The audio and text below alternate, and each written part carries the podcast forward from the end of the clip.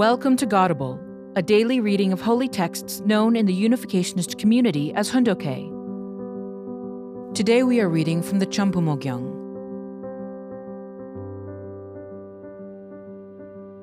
Champumogyang, Book 10 Preparing the Ideal Environment Centering on the Providence of the Ocean and Latin America.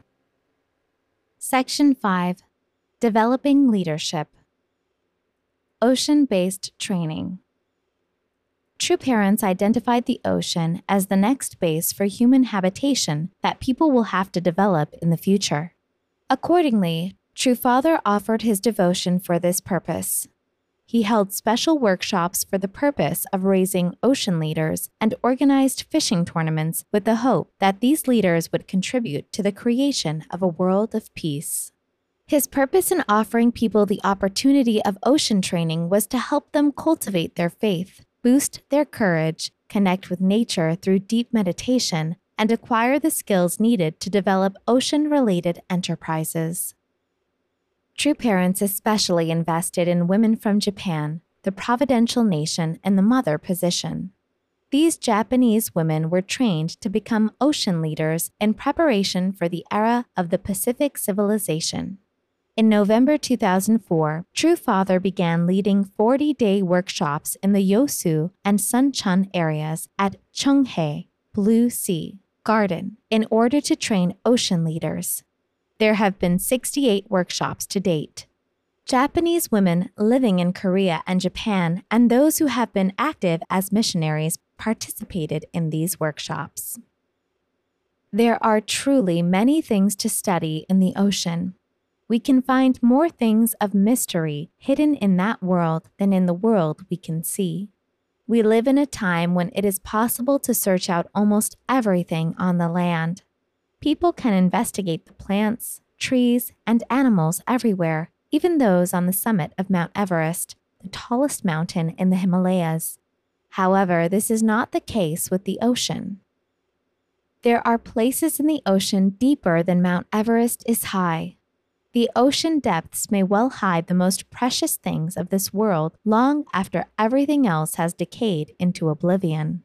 Mount Everest and the entire Himalayas could fit under the sea, in which there are some places more than 11,000 meters deep.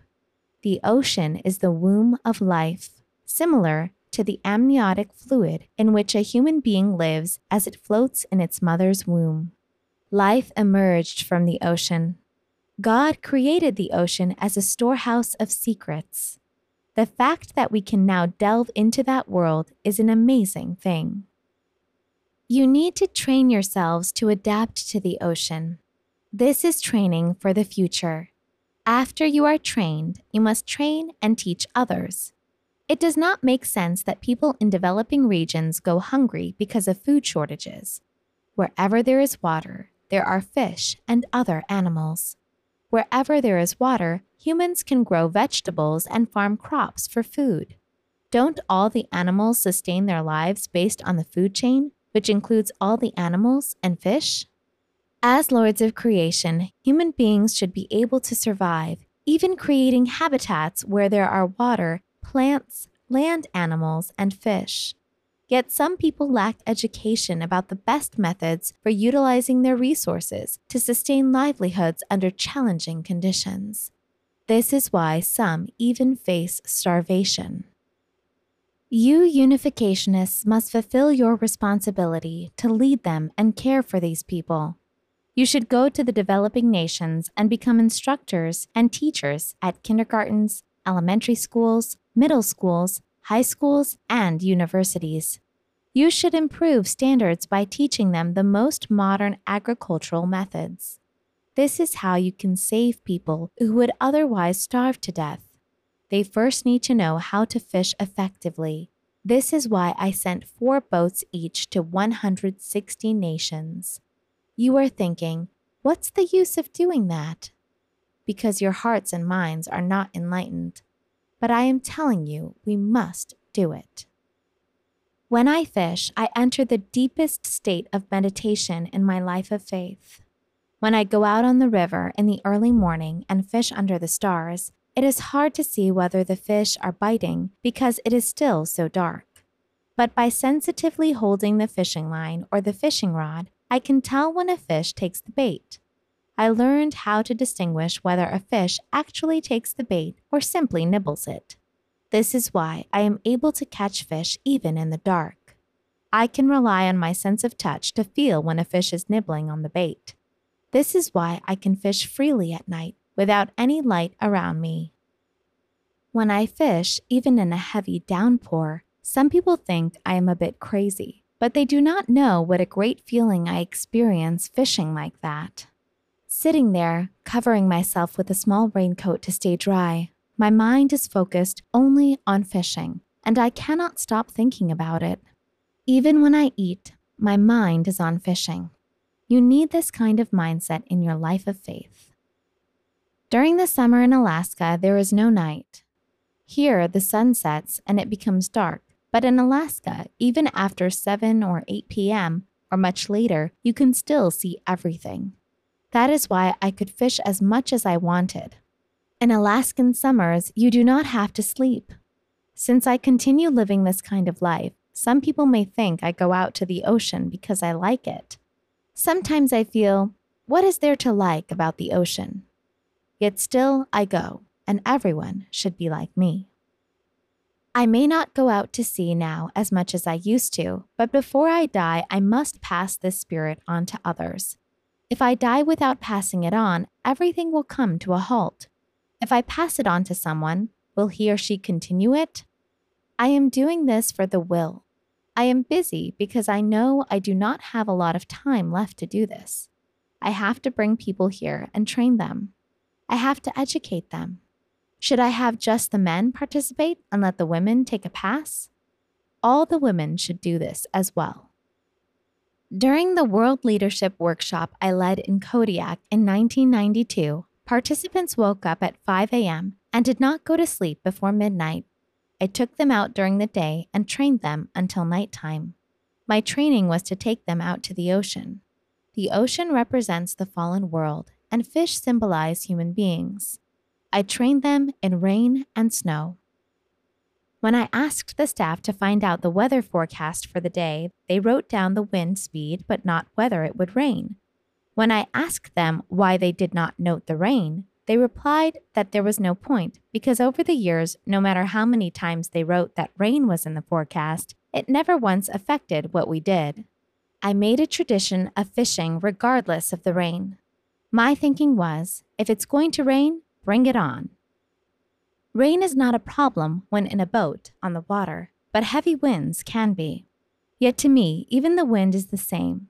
Whenever a storm is forecast, the big boats do not go out, but our small boats still do. I say, let's go out. After doing this for about a week, people get addicted to catching fish. Once they taste the feeling of it, they cannot bear not doing it. This is how appealing it is. I took people on boats out to the vast Pacific Ocean and trained them by having them do long line fishing. Sometimes we went so far out that it took from morning until noontime going at full speed to arrive at our fishing spot. This is how I trained them and prepared them for leadership. We caught sharks, swordfish, Japanese Spanish mackerel, tuna, and many other kinds. We caught everything there was to catch. What did we use for bait? I studied particular types of bait. With the right bait, you can catch fish anywhere in the ocean. The waters off Cape Town, South Africa, have the strongest waves in the world. I am also sending people and boats there in order to train them. I am thinking of recording all these experiences and knowledge we have gained. These records will be an asset to bequeath to future generations down through history, a textbook of the tradition for our ocean enterprises. The era of the Pacific civilization has arrived. This realm must bind together Hawaii, Australia, Indonesia, the Philippines, Taiwan, and even Japan. During World War II, many Japanese soldiers died on islands in the South Pacific. Among those who survived, there were many who took wives and had children there. Should the nation of Japan simply abandon those people? Or should it reach out to them and save them? Since Japan is not doing it, someone from the Unification Church should go there and help them. Should I send Japanese unificationists or unificationists from other nations? It should be Japanese unificationists. Understanding this, I mobilized Japanese members and directed them to educate and help those people as a mother would. I selected bright women from Japan and trained them at sea. How great it will be to see these Japanese women become brave warriors of the sea who work to save their nation's sons and daughters. It is God's love to have Japanese people save their own descendants. God desires that we love our enemies. I mobilized Japanese women to teach them to do just that. I mobilized them and told them to find a way to live independently to make their own living by becoming school teachers and experts at catching fish from boats. I am mobilizing young Japanese women to Hawaii to begin a movement to create an alliance among the 62 island nations of the world. I am building boats and training them to use them. These Japanese women should go through this boat training and be fully ready to go to the island nations and minister to the president and parliament members there. Representing Mother, these women have the responsibility to educate the president and high ranking people in their mission nations. This is why I am mobilizing many Japanese women to be sent. Koreans are adventurous by nature. This is why they are at the cutting edge of the world, pioneering ocean enterprises in places like Cape Town at the southern tip of Africa. I am their representative. I brought you Japanese women to Yosu and Suncheon for a serious training program because I want you to love the nations of the oceanic realm. Why have I called Japanese women to take part in this training? It is because it is the fastest way to liberate the Eve nation. You should never forget this. This is why I have taken steps to call Japanese women members who had gone to America or to world missions to come to Yosu for this training. This is not just for Japanese women who came to Korea for their blessing. All sisters who have been active in the Unification Church in Japan must come to the seas of Yosu and Suncheon and learn how to love the waters, fields, and mountains of Korea. You need to love this land more than the Koreans do. By offering such devotion, you can connect the future realm of liberation of the Japanese people to Korea by linking this realm to Korea, you will transform the world of night into the world of day. I also had this mission. This is why I had to love Japan throughout my entire life. Just as the sun shines on the earth, the nation of Japan must shine its light not only on the world of day, but also on the world of night. Thank you for listening to today's episode of Godable. Godable is brought to you by the National Victory Fund and support from listeners like you. To donate, visit godable.org. Thank you.